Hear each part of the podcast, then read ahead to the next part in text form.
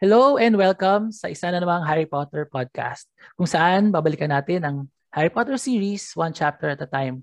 Ngayong araw kasama natin ang isa sa aking mga klase nung college at isang cybersecurity expert. Pag-uusapan natin ang chapter 5 ng Philosopher's Stone Diagon Alley. Uh, let's all welcome Elaine Mendoza. Hi Elaine! Woohoo! Hello! Hello, hello, hello! Long time no talk. Uh, Oo nga eh. So, as usual sa podcast, bago ko simulan yung chapter, tanungin muna kita, ano yung house mo?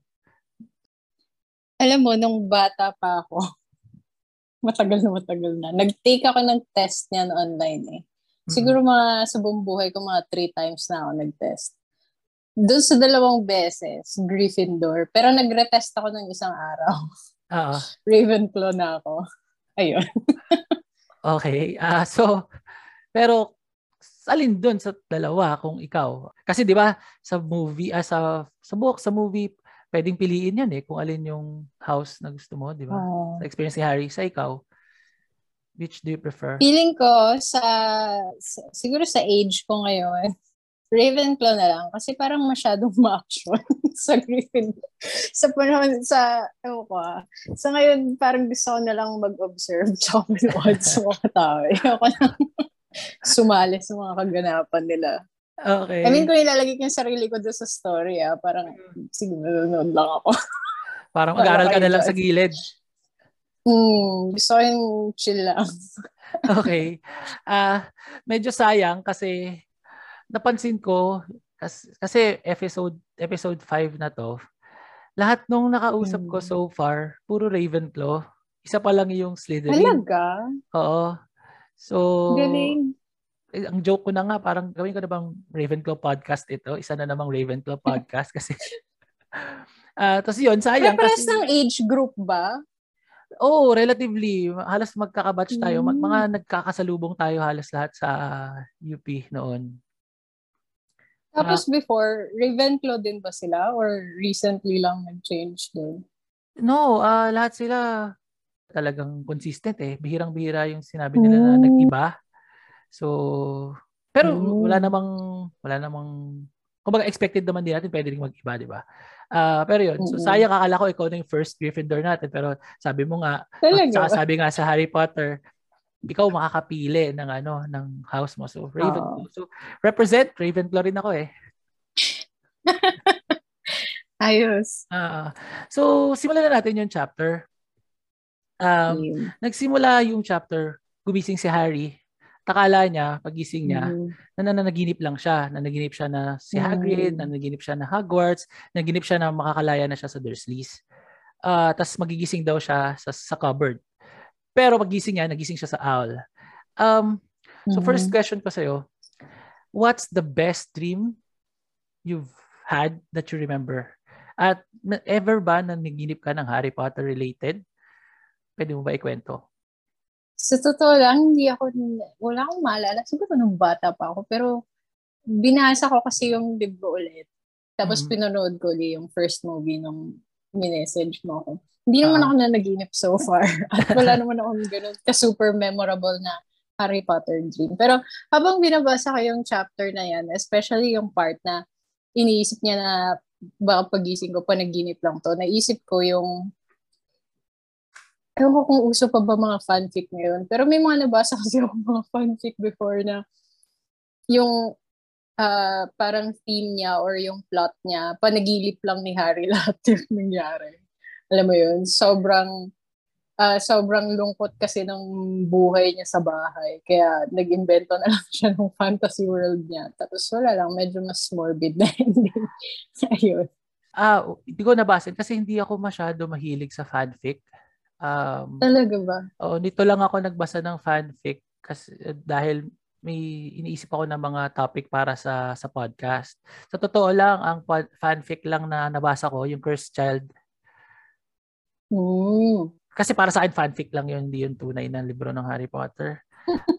Pero parang sobrang guguho naman ang mundo ko kung sa dulo, yun, Di ba? Invento lang siya ni Harry. Di ba? Tapos wag na, wag na tayo mag-podcast. Tara na, tigil na natin to. Pwede din naman. Ewan ko ah.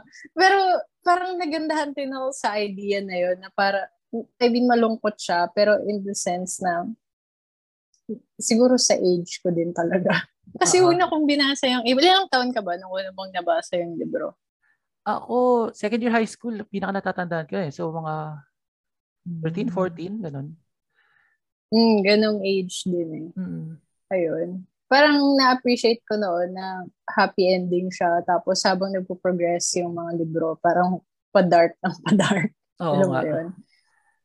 Although, medyo maganda rin naman yung ending niya. I mean, mm. maliwanag pa rin naman kahit paano yung ano. Kung sakali, kung iisip tayo, ng, bukod dun sa ending ng fanfic, kung makakaisip ka ba ng, ng dark ending, what do you think kung, kung ikaw, anong dark ending gagawin mo sa Harry Potter series?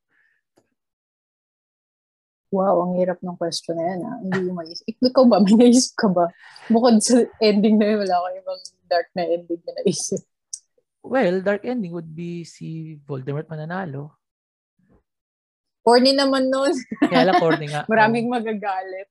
Maraming oh. magagalit kapag yun yung ending. Or... Ang frustrating nun okay, mamatay si Voldemort, pero mamatay din si Harry. Natunay na namatay siya dahil Silang sa ano, oh, or or siguro Oo. mas maganda to, 'di ba? Sinacrifice niya sarili niya. Mm-hmm. Tapos tunay na namatay siya. Oo. Siya bumalik. Tapos ang papatay kay Voldemort, si Neville, si, ha- si Hermione, si Luna. Ang kulit na. Oo, pwede. Sana. Pero sigurado nga maraming magagalit. Ba't pa nila ginawang title Harry Potter, no? eh siya yung alay. Ah, uh, siya na lang yung alay. The boy who uh, the boy who sacrificed. the boy who died. Ang dul ang simula niya the boy who lived tapos yung last chapter the boy who died. oh, yung ganda na. Full circle. okay. So, imagine mo yun. Sorry. Okay, so, natuloy na nagising na si Harry tapos nakita niya yun nga, kinukulit siya ng owl, gising na siya, dala yung Daily Prophet, etc. etc. Tapos natuwa na si Harry kasi, uy, hindi siya panaginip. Um, tapos binabayaran ni Harry yung yung, yung newspaper, Daily Prophet, tapos binanggit yung five hmm. knots, etc. etc. Natatanda mo ba yung conversion ng ng Hindi. Alam mo kahit may na ako sa math eh. Alam mo naman yun. Classmate tayo, di ba? Ah. So may na ako sa math. Nung part na yan, habang binabasa ko yan, inisip ko, ano ba to, kung doon ako, kung nabuhay ako sa mundong to, lagi ako hindi nasusuklian ng tama. Kasi hindi ko maalala. Hindi ko maalala. May na ako sa math. Give it uh, uh, pero for the sake of remembering din, although babanggitin naman siya mamaya, mm. um, 29 mm. knots to a sickle, 17 sickles to a galleon yung conversion nila. Hindi siya nagme-make sense. Anong classic conversion yan? Wala nga, it doesn't hindi make sense. Lang, mo lang, hindi man lang multiples of two or five, alam mo yun. Uh-huh. Kaya hindi masyado mag-struggle yung mga tao. Pero, Pero al- alam mo ba, kasi 'di ba nagtuturo ako ngayon tas ano medyo napulot ko sa Harry Potter yan eh na it doesn't make sense yung yung parang para sa akin ngayon it doesn't have to be always full number halimbawa nagawa ko hmm. exam or quiz ang rule ko ngayon sa mga klase ko pag nagpapa-quiz ako ano eh um, dapat laging prime number Mm. So halimbawa, 7 items, 11 items, 13, 29, ganyan. Tingin ko dito Bakit? ko nakuha Paano yun. mo eh. kinocompute to? Hindi, Paano over, mo ginagradean yun? I-over ah. total mo rin lang no, eh. score over total eh. So, ganun pa rin naman. Hmm. Ang, ang kagandahan lang siya, ang, ang makulit lang sa kanya, yung percentage, non-repeating, non-terminating na number yung lalabas. Okay. Ang sipag mo mag-grade.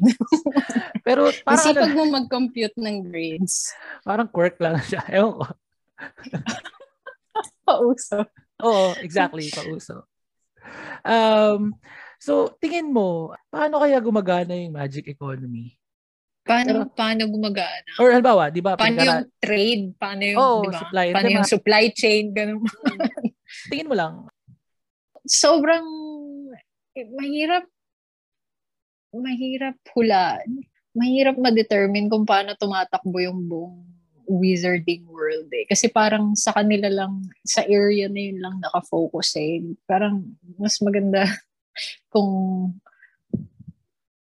alam mo yun, na-feature din sa stories yung Kung paano namumuhay yung mga wizards sa ibang bansa. Kasi hindi naman nandun eh. Parang hapyaw lang kasi dun sa book 4 nung Quidditch World Cup. Yun lang yung parang medyo glimpse, no? Oo nga. Mm-hmm. Uh, kumbaga, siguro pwede sila gumawa ng uh, ano ba tawag dyan? Spin-off na series or something para yun yung i-discuss kung gagawin pa nila. Ang kulit na. Or libro. Mm, sa'yo nun. Uh, tapos pupunta na sila ngayon ng London para mamili. Um, mm-hmm. Ito yung classic na linya na sa lalo na sa film, can we find all this in London? Tapos sabi ni Hagrid, if you know where to go. Tapos dito din binabanggit na wala daw siyang pera. Tapos sabi niya, hindi naman ako bibigyan ng pera ni Uncle Vernon para bumili ng books mm-hmm. and, and everything. Sabi niya, did you think your parents didn't leave you with anything? Tapos dito na binanggit mm-hmm. yung linya ni Hagrid na Gringotts is the safest place to hide things except perhaps Hogwarts. Um, tingin mo, bakit kaya? Bakit kaya mas safe, mas safe. sa Hogwarts kaysa sa Gringotts? Ah, yung safe kasi, ano siya eh, sige, relate natin siya sa security. Yung safe kasi or security, ah, uh, isa siyang relative term, isa siyang mindset. Hindi siya, hindi siya fixed. Hindi siya definite.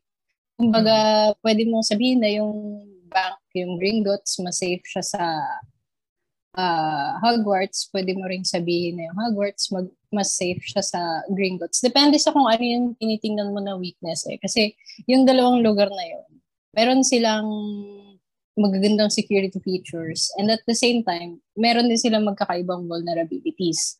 So kung i-compare natin sila, yung Gringotts, isa siyang underground fortress, di ba? Mm-hmm. Tapos, minamanage siya ng mga goblins. Uh, tapos, sila rin lang yung nakakaintindi ng kung paano ba yung layout ng fortress na yon underground. Sila rin yung nagko-control ng access. Mm-hmm. Tapos, ang makikita mo lang na vulnerability doon, hindi physical, kasi wala, hindi, kung outsider ka, intruder ka, try mo pumasok doon sa bank, kailangan mo ng knowledge ng kung paano i-navigate yung fortress, di ba? Mm-hmm. Ang nakakaalam lang nun, yung goblin. So, ang weakness ng security ng Gringotts, yung di, di mo pwedeng sabihin na human element, yung goblin element. Oo, yung goblin so, naalala mo dun sa social engineering yung gagamitin mo. Hindi hindi mo siya i-brute force kasi mm. 'di ba merong mga dragons tapos parang merong pang lake sa loob. Para maliligaw ka. Uh, uh. Hindi mo makukuha yung gusto mong kuhanin. So yun, naalala ko nung, hindi na siya sa book na to eh. Nakalimutan ko which book. Pero di ba bribe nila yung isang, uh, mm. may bribe sila na isang goblin. Mm-hmm. Tapos yun yung way para makapasok sila. Mm. Yun. Yun yung weakness ng bank. So, secure siya unless mababribe mo yung goblin. Ang Hogwarts naman, secure siya in the sense na napakalaki niya at ang hirap niyang puntahan. I mean, kung hindi kung hindi ka taga doon, kung hindi mo kabisado yung area, maliligaw ka. Sabihin natin sa loob ng castle mo itatago yung gamit na ayaw mong manakaw kailangan lumang structure na siya eh, di ba? Tsaka meron siya mga hidden room. So medyo matindi-tinding reconnaissance yung kailangan mong gawin kung may bala kang nakawin na nakatago doon. At the same time, merong mga students, merong mga teacher na pwede ka mahuli kung outsider ka. Or kung meron ka namang advantage dahil either nagtuturo ka doon, nagtatrabaho ka doon, or student ka, ayun nga, kailangan mo pa rin maintindihan kung saan mo hahanapin yung gusto mong nakawin. Mm-hmm. So, yun. Yun yung secure sila ng lugar, pareho. Pero meron silang unique na features and weaknesses. Ang galing, never ko siyang naisip ng ganyan. Nung sinabi ni Hagrid na except perhaps Hogwarts, okay, sabi mo eh. Ganun lang ako, pero biased siya eh. Uh, biased nga siya. Pero ang galing, ang galing nito, uh, parang ibang-ibang perspective. Tama ka, no, na relative siya. Depende kung paano mo titingnan. Um, so, goblin element sa Gringotts dito, may kasama ring human element, no? Mm. pa din. Saka Dumbledore element kasi pag si Dumbledore, parang exempted siya sa lahat ng rules ng ng Hogwarts. Oo. You can't operate in and out, pero siya nakakapag-port key, yung labo. Oo. Pero nag-magic si Hagrid. pinabilis niya yung yung yung boat. Um, mm. eh di ba nung papunta yung si Harry at yung Dursleys, naka-boat sila, tapos ginamit ni na Hagrid mm. yung boat. Paano kaya nakauwi yung mga Dursley? Binalik nila yung, binalik ni Hagrid yung boat. Actually, hindi niya iniisip ko eh. Ang unang inisip ko, tinanong mo rin sa akin, paano nakapunta dun si Hagrid in the first place? Uh-huh. Di ba? Ah, dahil pinanood ko yung movie ulit, uh, based dun sa, ewan ko, siguro previous chapter pa to. Sabi niya, nung binigay, di ba binigyan niya ng cake si Harry? Uh-huh. Sabi niya, sorry, medyo naupuan ko. Oo. Uh-huh. So, yung way kung paano niya, kung paano siya pumunta doon, ibig sabihin nakaupo siya. So, either, wala naman ako ibang alam na sasakyan ni Hagrid. Eh. Either yung motorcycle na ginamit niya, nahiram niya ba ulit, or pwede rin siyang mag-broom. Mm-hmm. Pero parang never ko naman siya nakitang sumakay mo. Mm-hmm. Well, so, um, di what do you think? Parang, meron, parang, parang meron part dun sa chapter 5 na sinasabi niya, he flew. Ah, yun din. Oo, Oo he flew. Yun Inisip din. ko, baka, baka testral. Pwede rin testral siguro. Kasi sinabi rin ni Hagrid somewhere ah. na hindi naman siya nag... Hindi siya kaya ng broomstick eh, sabi niya sa book 7. Oh. So baka nag-testral siya. Pero, pero ba't da- di niya na lang pinatambay yung... Testral? Para hintay. Diyan ka lang muna. Hintay mo kami. Eh, bumabagyo, kawawa naman. Ganun po yun. hindi, joke lang. Pero siguro, ano... Hindi ka si, eh, well, hindi ko rin alam. Pero siguro, siguro, siguro, dahil masyadong magiging weird para kay Harry na sumakay sa isang bagay na hindi nakita. Ah. Baka kaya, kaya ginamit na lang yung boat. Pero nakikita niya, di ba? Makikita niya na ba nung time na yon? Hindi pa. Hindi uh, pa? Sabi ni JK, kaya raw hindi pa niya nakikita kasi wala pa siyang muwang nung namatay yung parents niya. Nag-usap kami kahapon, tinanong ko sa kanya yun eh. Ah. Tinext mo muna siya. Oo, oo chinat Wait, parang may plot hole dito sa sinulat mo. Ano ibig sabihin nito? Hindi. As yun, tapos nung namatay si Cedric, kaya hindi rin niya rin agad nakita nung pauwi siya nung after ah. na book 4 kasi kailangan mo na daw mag-sink in. Ewan ko, baka lusot niya lang yun. Alam mo naman. Minsan, hindi ko rin maintindihan niya si JK. Um, sige, So ito, nagbabasa si Hagrid, tas Ministry of Magic, sinasabi niya, is messing things up as usual. Kakarelate tayo dyan kasi our government is messing things up regarding pandemic, regarding the pandemic. Pero bakit kaya inutil mga gobyerno, no? Bakit kahit dito at hmm. sa mga gobyerno natin? Well, di naman lagi, pero bakit kaya sila ganun? Kasi iba yung motivation nila eh. Hindi naman public service. Oo, no, sina Fudge parang motivation nila to stay in power and to keep their positions. Mm. Mm. Mm. Tapos binabanggit na Dumbledore didn't want to be minister for magic. He'd never leave Hogwarts. Sa palagay mo, ito. Sino kaya sa magic world, sa magical world of Harry Potter, sa wizarding world of Harry Potter, ang pinakamaganda maging presidente ng Pilipinas? Siyempre Dumbledore, pero ayaw niya eh. Mm. Di ba? Ayaw niya nga sa mundo nila, eh, to kaya. sa bagay. Kasi, Pero yun, Dumbledore, kung tatanungin mo ako. Pero alam mo, in terms of, I mean, lalagay mo sa Philippine setting ah, in terms of kung sino yung kandidato na pwedeng manalo, hmm. either si Gilderoy Lockhart, kasi artista. Oo. o kaya, sino pa ba? Sino pa? Si Malfoy, kasi galing sa mayaman. Mayamang pamilya. pamilya. Sino po ba?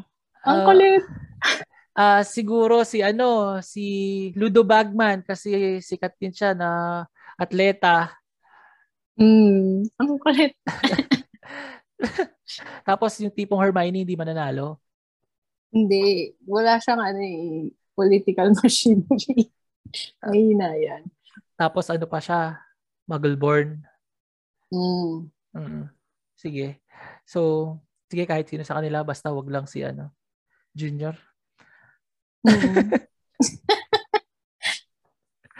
um binabanggit din dito ni Hagrid na muggles would uh, parang tinat parang bakit daw secret yung magic? Sabi ni Harry bakit kailangan ng Minister of Magic para itago yung magic? Tapos sabi ni Harry ay ni Hagrid muggles would want to uh, have magic magic solutions to their to all their problems. We are best left alone Anong magic ang pinakagusto mong maging totoo? Kung may isang spell na pwedeng maging totoo, alin yung gusto mo? Or potion? Meron bang potion na makakapagpagaling ng COVID? Yan agad din naisip ko, yun. No? Hindi, hmm. naisip ko, ah, naapektuhan kaya sila ng mga pandemic, no? Paano kaya, paano kaya nila i-shield yung sarili niya sa, nila sa ganong ano? Siguro, naapektuhan din sila pero mas mabilis sila maggawa ng ano, solution, ng magic solution. Kapalit. Kasi Bizor lang, okay na eh. Oo. Oh nung previous episode, uh, ganun din eh, isa rin nabanggit din namin ng isa kong guest ni Jen na ano, sana may magic solution nga rin sa pandemic. Kasi ang tagal-tagal na nung pandemic, lalo na sa Pilipinas, parang ang tagal-tagal na. Grabe, no? Hmm. Tapos hanggang ngayon, meron pa rin mga tao ay magpa-vaccine. Hindi ko sila naiintindihan. I mean, naiintindihan ko eh, na sarili katawan Na-politicize kasi siya eh. Yun naman yung reason kung bakit hesitant yung mga tao magpa-vaccine. Yung sa, dahil dun sa dengue vaccine na uh naganap several years ago. Parang nagkaroon na ng distrust yung mga tao sa vaccines. Kahit di nila naiintindihan how vaccines work. Oo. Basta namamatay kasi yung mga tao dun sa dengue vaccine, kaya wag na lang, parang lahat ng vaccine, gano'n na lang. Oo. Naalala ko nga yung time na hindi, wala pang pandemic na din. Sobrang hindi nagpapavaccinate yung mga tao na nagkaroon ng resurgence ng measles kung saan ako nakatira. Ayun. Parang may dumadaan na ambulansya na nag-a-announce so parang please pabakunahan nyo na yung mga anak nyo against measles. Parang silly lang na it's sobrang preventable na disease na sobrang lala yung impact sa buhay. I mean, nakakamatay yun eh. Hmm. Hindi na, hindi tinetake ng mga tao kasi misinformed sila. Feeling nila hindi importante. Parang third world problems. This is really a third world problem. Totoo. TB, dengue, pati diba? yan, measles. Dapat wala na, pero ah. Sa bagay, paano ba naman po problemahin ng tao ang bakuna sa tigdas? Eh, minsan pagkain nga din nila, ano, ma-figure out kung paano magkakaroon. Oo. Anyway, um, binabanggit din dito, sabi ni Hagrid, Crikey, I'd like a dragon kasi binabanggit niya na baka daw binabantayan ng dragon yung Gringotts. Uh, hmm. Kung ikaw, what magical pet would you want? Pet person ka ba? Meron akong pusa. Ano pangalan niya? Sushi. Sushi? Oo. Kapatid ko yung nagpangalan eh. Kumakain kasi kami ng sushi. Isip naman yung ipapangalan sa pusa. Ano ipapangalan natin? Sushi na lang. Pero anyway, kung pwede ko siyang ipagpalit sa dragon, ipagpapalit ko siya. kasi ayaw mo na ng hilaw, gusto mo luto. Oo. Ano ba? Ang convenient na lang. Kaya lang inisip ko anong papakain mo noon, saan siya magpupup, diba? Yun talaga naisip ko eh. Or kaya ba niya minsan yung sarili niya? Parang hirap kung madadomesticate yung dragon. Tsaka gano'ng kalaki yun, saan ko siya ipapark, saan ko patitirahin. Mahirap, no? Pero Ikaw parang, ba? Ano bang pet? Ako, kung ako Phoenix, gusto ko Phoenix. Taray, Phoenix. Uh, parang, kasi kaya ko rin magpaapoy. Di ba? Pwede ko rin siya gamitin mm. panluto. Tapos, immortal siya eh. So, tapos pag ang kulit. Papaiyakin ko lang siya, gagaling na yung mga sakit ko. So, Iiyakin. Pwede pagkakitaan, no? Oh, oh, punta na kayo dito. Oh, paiyakin nyo lang. Ito na. Gagaling kayo. Paano kaya kung yung mga nagbebenta ng mga parang mga magic magic water, Phoenix Tears pala talaga yun, ano? Ang kulit. Hindi sila naman Phoenix sa summer sa likod nung ano, merong isang Phoenix na talagang imbyar ng imbyar na nasa kakaiyak. Para lang mga Okay, yung factory na. ng Phoenix na. Uh, Kulit. Ah, dito. Kapitalista. oh, ba't ganito tayo? Dapat, parang dati ano tayo ah. Medyo nasa kabilang side tayo ng spectrum. Um, Nakita rin yung listahan ng mga equipment na kailangan ni Harry robes, hat, pointed hat, gloves, winter cloak. Tingin mo ba may significance yung pointed hat? Parang laging pag, pag mga magic people, pointed yung hat nila. Kahit si Gandalf sa Lord of the Rings, pointed din yung hat niya. wala akong maisip pa, pero naisip ko lang na yun yung pinakuha kasi part ng uniform. Mm-hmm. Pero ano, parang wala bang ibang style ng hat na trip ng mga tao doon. Para madali raw nila ma-identify yung isa't isa. Na magic sila? Oo. ah, naiisip ko, di ba meron yung mga parang, yung mga takot sa alien, tapos gumagawa sila ng tinfoil hats. Related kaya yon na may, may unknown uh, relationship yun, correlation. Pwede. Pwede. um, eto na, uh, binabanggit din sa listahan na students may bring a, an owl, a cat, or a toad. Um, yung Mimbilus Mimbletonia kaya, or yung Mandrake, kasi di ba si Neville, nagkaroon siya ng Mimbilus Mimbletonia sa book 5? Mm-hmm. Makaka-classify kaya as pet yung mga yon Or pwede kang makadalawa? Pwede siguro dalawa. Pero yung, ngayon iniisip ko, hindi ko alam kung para saan yung ibang pets. Parang emotional support animal lang ba siya? Kasi naiintindihan ko yung owl. Kasi yun yung messaging nila eh. Pero yung ibang pets, uh, para saan siya? Di ba? Pwede. Well, si Trevor, para merong hahanapin si Neville. Para hindi boring yun. Oo, oh, lagi na lang asa na si Trevor. Ano kayang ginagawa nila? No? Kapag ano, like physical activity, hindi ko ma-imagine. Kasi halimbawa, tapos ka na mag-aral, di ba? Mag-games ka. Anong ginagawa nila? Nakatambay lang sila? Uh, Chiga-chiga. Paano kung anti-social ka? Sasali ka sa Gobstones Club o kaya mag-Wizards Chess ka. Siguro. Or No? Oo nga, no? Kasi wala, wala silang ibang sport talaga. Kasi Quidditch lang. Tapos di naman lahat pwedeng sumali sa Quidditch. Mm-mm. Ano gagawa nila? Kaya ang dami kasi nilang time para labanan si Voldemort kasi kulang sila sa hobbies. Oo, no? Wala silang ibang... Oh, well, si Hermione, dahil nerd siya, I'll go to the library. Ang kulit. Pumunta na sila Diagon Alley, tapos sinabi na nga yung Can we find all this in London if you know where to go? So, sobrang magical nung dating ng Diagon Alley. Uh, saan kaya sa Pilipinas pinaka-posibleng location ng Diagon Alley-esque na shopping district? Uh, ano kasi ko taga Metro Manila. So, ito lang yung scope ng alam ko uh, sa Pilipinas. So, to- kung tatanungin mo ako kung saan, pwede siya sa may Quiapo area. Quiapo Recto area. Doon sa di. Ano yan. Mm-hmm. Oo. Kasi yun, mga divisory. Parang yung somewhere there. Kasi yun din naman eh, nag-fit din naman siya sa description kahit paano. Parang lahat ng hinahanap mo, pwede mong mabili doon. Pati mm. yung mga shady na ano. Ah, actually, no? shady na.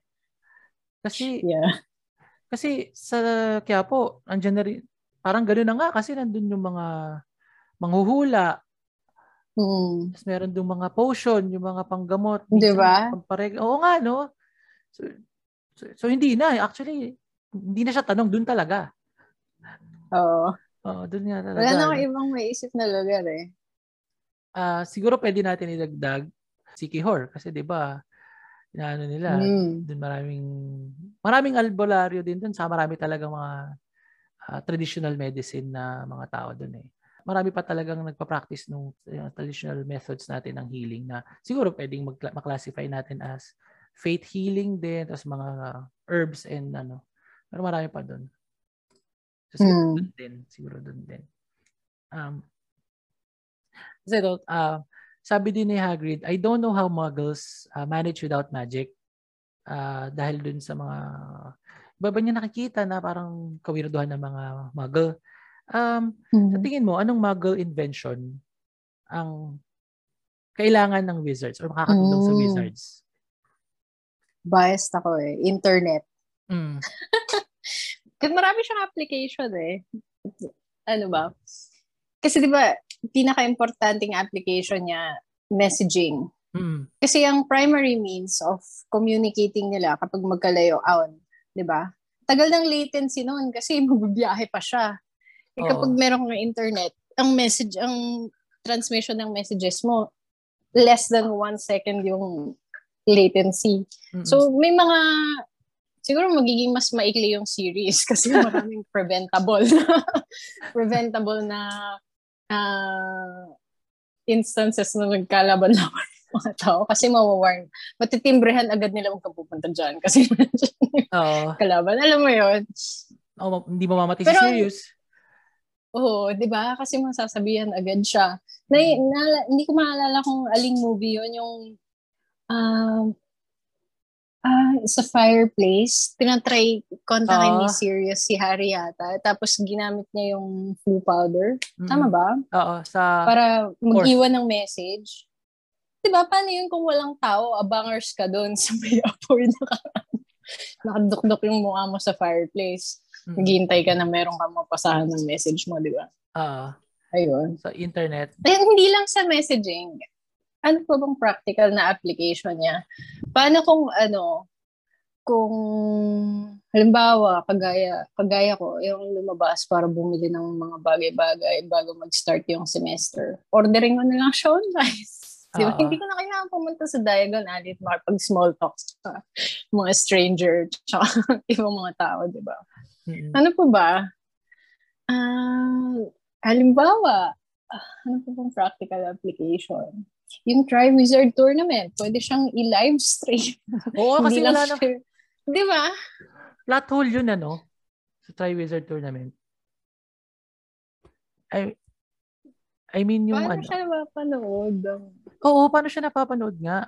Wala, nakatambay lang sila, nanonood sila ng mga hedge. Yun lang. Walang susunod na camera na. At saka hindi lang yun doon eh. Yung paano yung sa ibang bansa? Paano kung gusto nila panoorin din, di ba? Yung ano nila, no? Yung, yung live stream, nila. ang boring naman nun. Oo. Di ba? Kaya May tayo... sa Facebook. Sige, sige. Sorry. Yung sa Tri-Wizard Tournament na yan, yung, yung challenge nila underwater, di ba? Oo. Meron akong nakitang meme lang na ano, na habang ginagawa nila yung challenge sa ilalim, ang napapanood ng mga audience, wala lang, tubig na. Tapos hinihintay nila na may umaahon. Pero okay, ano nangyayari? Natunga nga lang tayong dot dito. So, oh, tapos, tapos paglabas naman nila, sumisigaw sila. Parang, woo! At tama ka dyan eh. Um, maganda nga sana kung may, or kung hindi man internet, sana meron silang ano, meron silang, nung sa mga contest na yan, dapat meron silang tagahabol na magre-record ng, I don't know, parang, mm. parang alam mo yung, uh, anong tawag yun, omnioculars na pwede mo i-replay. Sana may nagaganon man lang mm. kasi project siya, di ba? Para, mm. walang kwenta maging audience nun eh. At saka paano ka magiging commentator ng gano'n? Di ba? Paano, start. Ewan ko, paano niya nakikita? Parang plot hole nga yan, ano? Pagdating sa hmm. movie. Sa, yeah, actually, ito sa talaga books. yung podcast mo eh. Hihimayin natin para hanapin. Oo, oh, hanapin natin mga plot hole. sa akin naman, medyo kaugnay din. Idagdag ko lang na maganda rin siguro. Di ba may internet na? So, syempre kailangan mo ng gadget, yung smartphones. Um, mm. Kasi halimbawa, ayun, binabagit natin na pan, Di ba paglabas ni Harry sa maze, dala niya si Cedric, patay na. Tapos magtataka pa siya mm-hmm. kung bakit siya pagdududahan na sketchy yung pagkamatay ni Cedric. Eh, wala namang ibang nakakita. So maganda kung meron siyang mm-hmm. smartphone o kaya naka, nakakabit sa ganito niya yung smartphone. eh di may, may proof siya, may body cam siya na, uy, ayun ah, nilabanan ko si Voldemort tapos namatay si Cedric. Di ako yan, di ako may kasalanan yan. Sorry, natatawa ko na imagine ko kasi na paglabas ni Voldemort, ang unang gagawin ni Harry, wait lang, record ko. Videoan kita. Ang kulit. Ay, no. Uh, last na lang, last na lang, kaugnay ng smartphone. Kung may smartphone mm. sila sa may internet, pwede natin sila i-guest sa podcast. Oo, oh, pwede, pwede. Maririnig nila yung podcast, tapos magagalit sila sa akin. May mga live stream din sila. Oo, di ba? Uh, nakarating na sila sa sa Leaky Cauldron at pinapakita dito yung characteristic ng ibang magical place na hindi siya nakikita ng muggles, parang magic people ay nakakakita mm. sa kanila. Um, uh, binabanggit din yung potions and drinks na tinatanong si Hagrid, the usual Hagrid, na sabi niya ayaw niya. Um, tingin mo, gagana kaya yung potions sa muggles? Kasi kanina, sabi natin, sana may potion laban sa COVID. Paano yun? Magic people lang kaya yung magagana? Ano pwede rin gumawa ng potion na gagana sa muggles? Feeling ko dapat oo. Kasi yung potion, di ba, ang ang naapektuhan niya yung I mean, human pa rin naman yung wizard. Uh-huh. So, kung merong effect sa kanila yung potions, I, I would think na meron ding effect sa sa mga muggles. Uh, sa mga muggles. At saka, imagine mo, no, bawal ba yun? Halimbawa, gagawa ko ng potion, tapos gagamitin ko sa muggle. Bawal ba yun sa kanila? Mm, at tingin ko, kung technically bawal siya, pero alam, parang ginagawa siya eh. Kasi di ba yung mga ibang... Ay, Paginayan lang nila. Gumagana nga kasi di ba yung, ano, yung tatay ni Voldemort, magal yun, di ba? Tapos, nilove mm. potion ni, ano, ni Merope. Merope. Mm. Oo nga, no. So, baka bakit puro love potion lang yung ano ginagawa ng mga tao? Yan ang tanong ko. Bakit yun lang yung practical application na ginagawa nila? Ang laki ng ano. Ang daming possibilities, no? Oo nga eh. Yung mga gamot sa cancer, sa AIDS, HIV, I mean, at iba pang mga mahirap na sakit. Sa bagay, mm. medyo makasarili siguro sila kasi we're best left alone. Kasi hindi rin naman naging mabait yung mga ano, magal sa kanila. Or feeling nila, makasarili din tayo eh. Mm. Isip nila si Ren tsaka si Lynn, isipin nun kung paano nila mabebenta. Pagkakitaan tayo ng mga yun, hindi natin i-share. Hindi rin. Ay, uh, ah, ito, kaugnay din ng potions. Di ba parang ano lang naman siya, ingredients, tapos following directions. Mm. Parang, wala namang incantations, di ba yung potions? Parang sundin nyo lang to, yung sinasabi sa chapter ganyan, chapter ganito, minsan syempre may mm. epekto kung clockwise or counterclockwise yung ano, yung yung pag-steer mo or pag any sub, oo. Mm. So, kaya-kaya gumawa ng potions ng muggles. Halimbawa, naglalakad ako o naglalakad ka o napunta ka sa library ng UP. Tapos nakita mo yung advanced potion making copy ni Snape, yung Half-Blood Prince. Tapos sinunod mo yun. Tapos nakita mo, meron kompleto yung ingredients ng isang potion. Tingin mo makakapagpagana kaya tayo ng potions? Or yung muggles ng potions? Feeling ko oo. Kasi I don't think, kasi di, meron din namang mga wizard na nag-start sila as muggle. Meron ba? Muggle Pinapanganak ka ba na wizard? Di ba? So, I would think yes. Pwede. Kahit hindi ka like self-taught. Hindi, hindi mo kailangan ng academic institution. Pinatirahan ka lang yan. Hindi, joke ko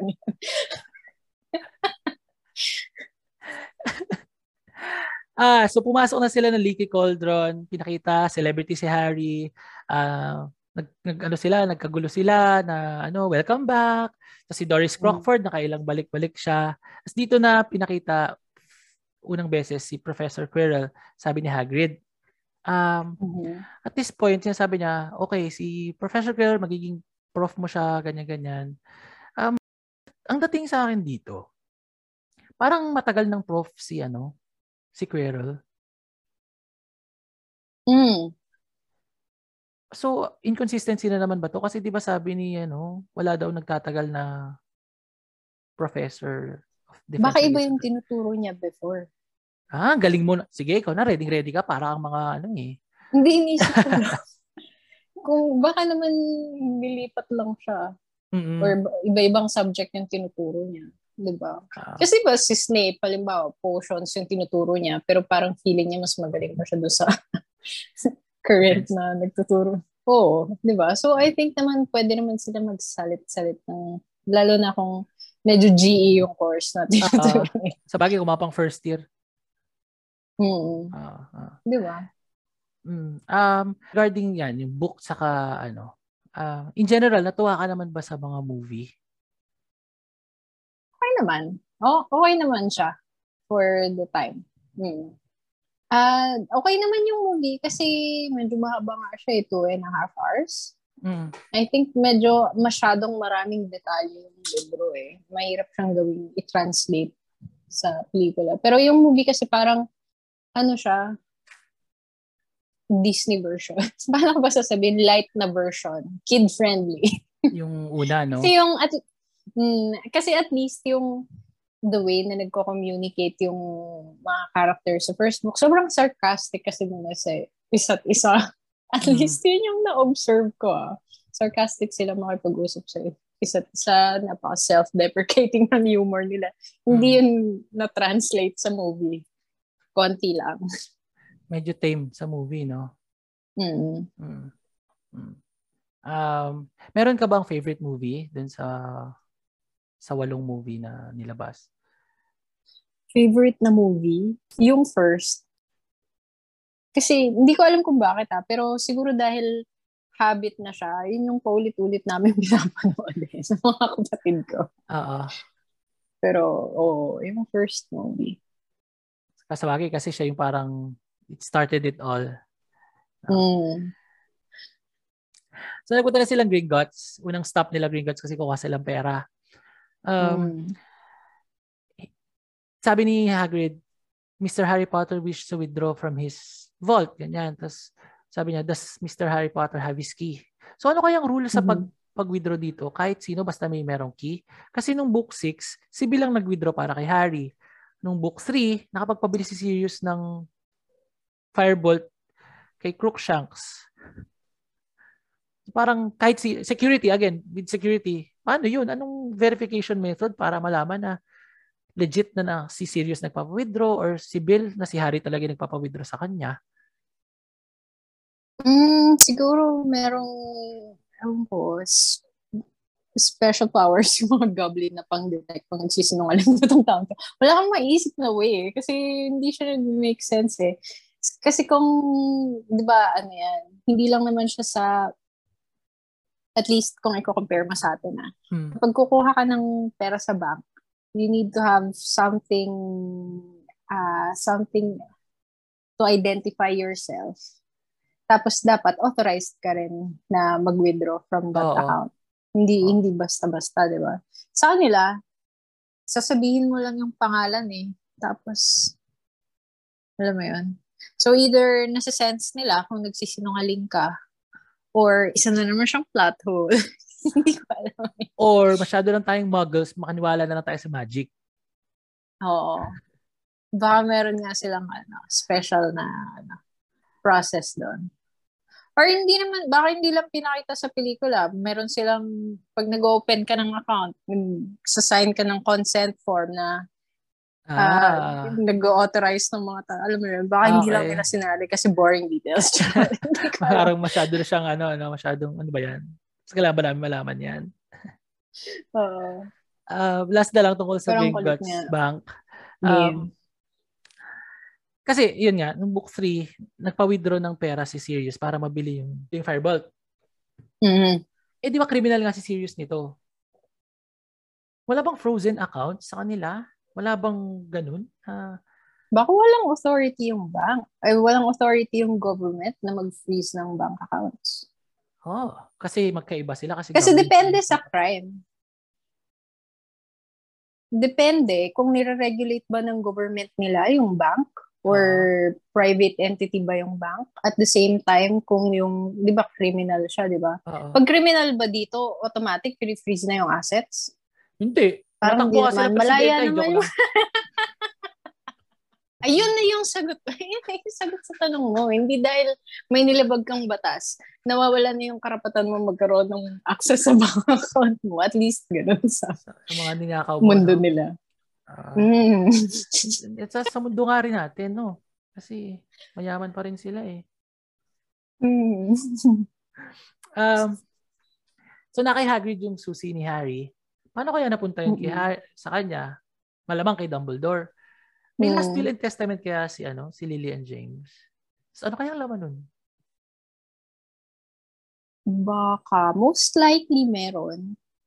Kasi I mean, kahit naman wala silang will, 'di ba? By default, mapupunta naman sa nag-iisa nilang anak yung ari-arian nila. Hindi naman siya i-forfeit ng bank or ng government.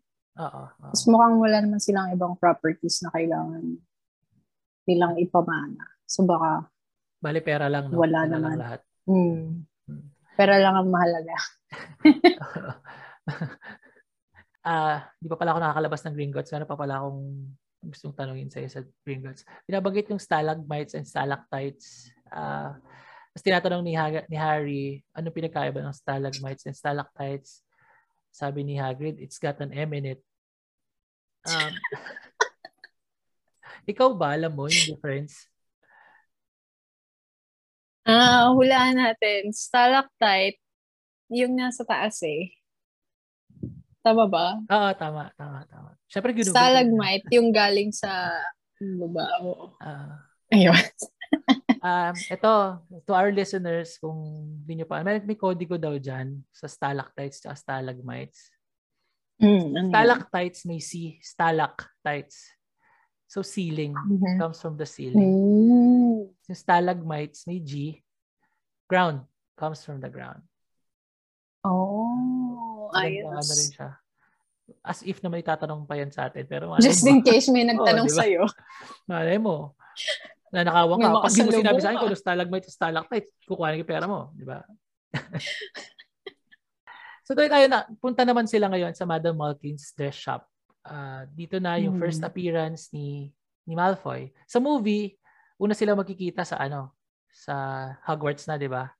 Bago pumasok. Hmm dito, first appearance si Malfoy. How did you like Tom Felton as Draco? Bagay siya sa role. Napaka bata siya yun. Ah. Hmm. Pero sabihin ko na rin, meron siyang punchable face. Bagay siya sa role. Nakakairita yung pagbubuka niya.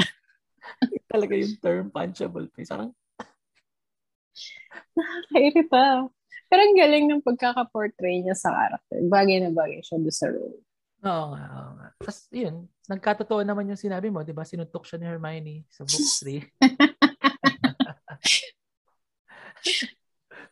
um, immediately, Harry didn't like Draco Malfoy. Um, meron ka ba ganyang experience na parang pagkita mo pa lang agad, di mo talaga trip yung tao? Hindi, pagkita, hindi naman. Pero pag nagsalita na sila. Oo. Mm, meron. Mm. Tapos meron ka rin yung reverse na pag salita pa lang niya, uh, trip mo rin agad. Hindi naman. Pero yung immediate dislike. Hindi naman dislike. Napaka-strong ng word. Uh, Ayoko ma-associate sa tao na yun. yun. Ganun din. Strong din yun. Eh. um, nalala ko lang kasi nung college tayo, di, ano, uh, yung orientation, orientation, mm. Nanda ko noon, hindi pa kami magkakilala ni JM. Tapos nagkatinginan lang kami. Nagkasalubong lang kami dun sa may Faura. Tapos parang, uy, ganun lang, uy. Tapos nagulat kami, pagkita namin, nasa orientation kami, magka-course pala kami. So parang may, oo, may parang... May connection agad Connection kayo. agad kami, oo. Oh, What's up, Onit? Shout out, Onit. Uh, um, paano kaya naging wizard yung anak ng muggles? Kasi di ba merong mga muggle borns. Paano diba? sila nagiging wizard? Tapos paano nagiging squib yung mga squib? Yan yung tanong ko. Inisip ko rin yan eh, na bago, may mga muggle born. I would think na to a certain extent, nagpo-practice or nag-aaral din yung parents nila about it. Okay. So, mas inclined sila sa Kasi, magic, kaya nagiging mm, magic na yung anak nila? Mm or kaya nai-invite, nabibigyan ng opportunity? Paano ba yung selection process ng mga nagiging estudyante?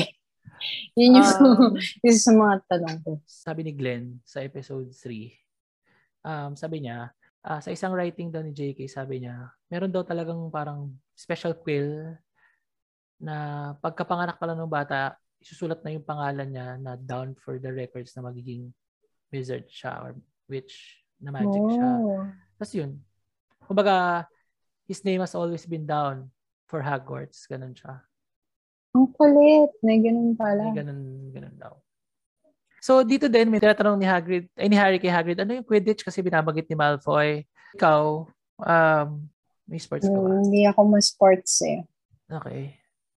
Kung halimbawa makakasali sa Quidditch team, malamang hindi ka na lang sasali sa Quidditch team, no? kasi hindi ka... Oh, manonood lang ako. Ah. Uh, hmm kahit naman nung college, hindi naman ako ma sports o PE. Oo. Natambay lang ako lagi. Ano ba pinili mo sports ka ba nun? Hindi din. Hindi din.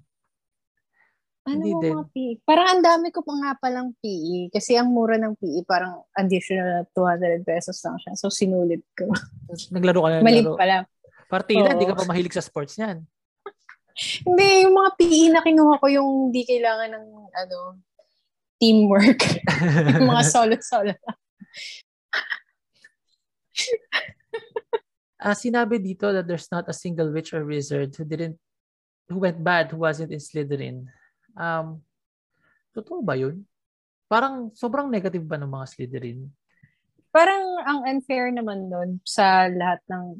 I mean, unless banggitin nila na merong significant percentage ng mga nasa house na yun ang napariwara. Uh-oh. Pero I think naman hindi siya yung nagde-determine eh kung ikaw ba yung kung magiging masamang tao ka ba eh. In a way, may impact kasi syempre kasama mo puro mga ano makupal negative influence di ba uh, mm. kung yun yung lagi mong kasama edi gagaya ka pero I don't think naman na yun yung reason kung dahil nandun sila sa house na yun kumbaga walang stereotype wag tayo mag-stereotype no Oo, unfair yun. In yung first lessons natin, nalagay sa Atoy eh. Oo, wag, wag mag-judge. Wag maging judgy. Mm. Shout out, Sir Atoy. Nice Pero tsaka sa tingin ko naman, ano, hindi naman ganun kadami yung mga student. Hindi siya malaking percentage. Mm. Na, I, I, I don't think so. Ah, uh, um, binigyan ni Harry, ni Hagrid si Harry ng gift, yung si Hedwig binigay niya. Mm-hmm. Uh, and then pumunta na sila. Ito yung pinakamagandang part dito, yung sa Ollivanders. Bibili na sila ng mm-hmm. wand ni Harry. Nakalagay sa pintuan ng sa ganun ng Ollivanders, sa sign niya, Ollivanders 382 BC. Um, ibig sabihin, ayan, na-assume ko yung BC niya before Christ. Mm-hmm. So sa magical world, nandun si Christ. Kasi nandun siya sa periodization. Mm-hmm. Was Jesus a wizard? Pwede. Kasi 'di ba? Diba? I mean, bakit BC? Bakit hindi ibang I don't know, ibang year reckoning? Uh, so, wizard siguro siya, no? Tapos, kaya yung water into wine transfiguration. Mm-mm. scam lang pala yun, no? siguro hindi naman scam. Kumbaga, siguro may divinity pa rin siya, pero hindi naman nawawala na pwede rin siyang may magic. Diba? Hmm, Yun yung miracle niya, naman. yung pagiging magic niya din. Um, walang galang na po sa mga ibang nakikinig. Theorize lang po kami, nagkikwentuhan lang po. Wag, wag po kayo magagalit. Wag... um, ito na, ito na yung pinaka-creepy na moment dito eh, di ba? It seems only yesterday that your mother and father were buying their first ones.